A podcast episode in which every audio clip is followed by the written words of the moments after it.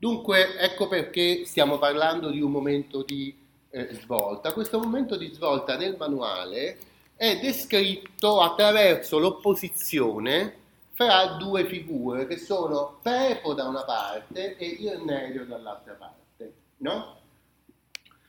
Eh, Pepo, dice Cortese, rappresenta il mondo vecchio, eh? mentre Irnerio rappresenta il mondo nuovo, quello di un diritto letto tecnicamente, di una tecnica giuridica che finirà per affermarsi eh, dappertutto. Io penso che questa opposizione sia un po'... Eh, non, non aderisca esattamente a quello che mi pare di vedere nelle fonti di questo periodo, però è un'opposizione utile anche per noi per capire eh, in, che, in, che, misura c'è questa trasformazione. Allora, quando eh, Cortese dice che Pepo è il mondo vecchio, si riferisce ad alcuni episodi che abbiamo già descritto la scorsa settimana e che richiamo soltanto eh, rapidamente. Primo, eh, Pepo vuole integrare la legge biblica con le norme romane. Il diritto romano serve, viene preso in quanto può servire di ulteriore argomento per la eh, affermazione di una regola di vita che comunque eh, è tratta eh, dalla Bibbia e dai padri della Chiesa, cioè prevale la normazione ecclesiastica, la norma di vita proposta dalla Chiesa su quella del diritto romano. No? E questo si vede nell'episodio del Placido Lombardo, quando Pepo eh, contesta la sentenza data secundum legem dall'imperatore e chiede la pena di morte per l'uccisione di un servo. Eh, in questo caso afferma, eh, richiama soltanto per nome la legge romana, cioè le istituzioni e il codice, ma in realtà eh, non fa che ripetere un passaggio dell'Antico Testamento, del Deuteronomio, in cui si dice chi uccide venga ucciso, cioè la legge del taglione. No? Eh, anche in questo senso eh, la uguaglianza fra tutte le persone che è prevista dal diritto naturale, poi ci torniamo su questo elemento tecnico, sembra prevalere sulla divisione in due tipi di persone che è prevista dal diritto civile romano, che impone la distinzione fra liberi e servi.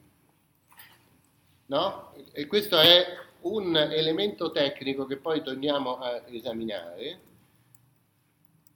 per il quale il giurista, quello tecnicamente avveduto, cioè quello che Cortese identifica con Irnerio, cioè con l'altra parte, direbbe all'origine gli uomini erano tutti uguali, ma poi con una giusta causa, con una causa di giustizia, il diritto civile, che interviene sopra il diritto naturale, introduce la distinzione per liberi e servi.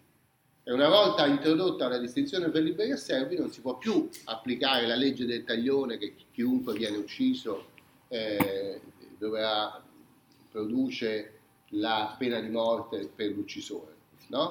Perché bisogna distinguere se chi è ucciso è un libero o è un servo, avendo il diritto civile della civitas modificato il diritto naturale con una causa di giustizia, che vi anticipo per i, i giuristi di questo periodo, la giustizia della distinzione per liberi e servi è il diritto di guerra, cioè dice quando un civitas vince la guerra contro un'altra, la sconfigge, potrebbe uccidere tutti gli abitanti dell'altra città ma per evitare questo male si introduce la schiavitù perché almeno si salva la vita di queste persone che vengono ridotte in schiavitù e portate eh, a servire presso i vincitori.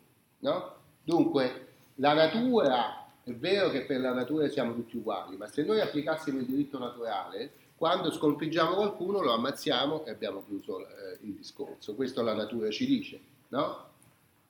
Il diritto civile è più civile della, eh, del diritto naturale perché almeno evita questa uccisione introducendo la schiavitù e questo giustifica la schiavitù. Questa è la giusta causa che consente al diritto civile di eh, modificare il diritto naturale. Poi vedremo che questo è un concetto molto importante che viene introdotto proprio in questo periodo, no? per giustificare le, la coesistenza di diritti che vivono come in sfere che sono concentriche, il diritto naturale, il diritto delle genti e il diritto civile che è imposto dalla civitas. No? Secondo eh, indizio dell'esistenza di questo mondo che possiamo definire, riprendendo quell'articolo che vi ho distribuito, il mondo dell'autraque lex, cioè di tutte e due le leggi, quella biblica e quella romana, è l'episodio che abbiamo visto nel Placido di Marturi, in cui per salvaguardare il, eh, la proprietà ecclesiastica si attinge ad una finzione romana che si trova dentro al gesto. Allora il contesto è sempre quello di favorire la Chiesa e per favorire la Chiesa qualche volta si può benissimo attingere rapsodicamente a qualche elemento che si trova nel diritto romano.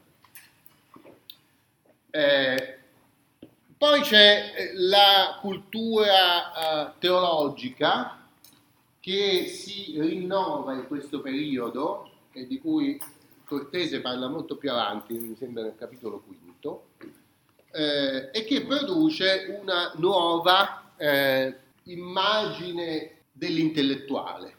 Già all'inizio del XII secolo, 1110-20, soprattutto in Francia e nella zona di Parigi, si comincia a rileggere sia la Bibbia, l'Antico e il Nuovo Testamento, sia le opere dei grandi padri della Chiesa, con uno sguardo rinnovato, che è uno sguardo capace di eh, cercare soluzioni ai dubbi, alle ambiguità che si trovano in queste scritture, che sono tutte scritture eh, di grandissima autorevolezza, qualche volta emanate direttamente da Dio come la Sacra Scrittura, oppure ispirate da Dio come le opere dei eh, padri della Chiesa.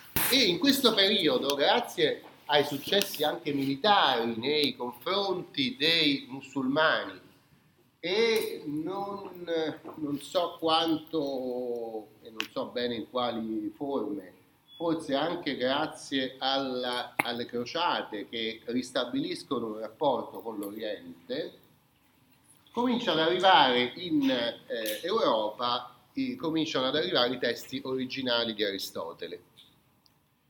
E Aristotele in gran parte tradotto in latino dall'arabo, perché era stato tradotto in arabo eh, nel, nelle regioni dominate dai musulmani che avevano ripreso le opere della civiltà ellenistica, eh, comincia ad arrivare in queste scuole che ovviamente erano avide di autorità, di lettura di grandi autorità, allo scopo di fondare su queste eh, letture la costruzione, diciamo, di norme di comportamento, di regole anche naturali per comprendere il mondo.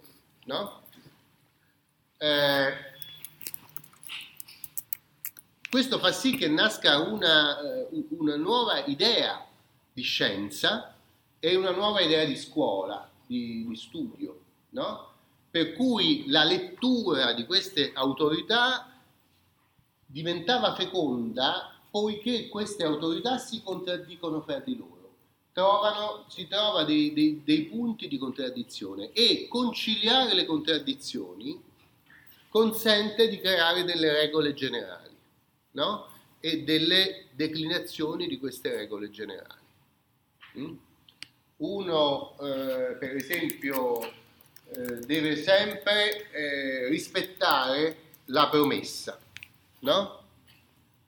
Però se ha promesso di uccidere qualcun altro, deve rispettare la promessa o no?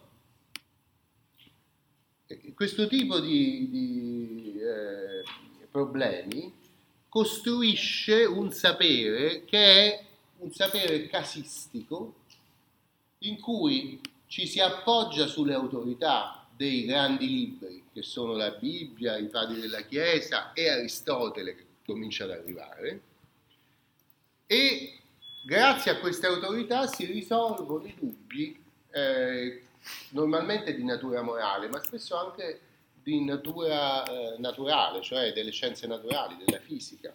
No?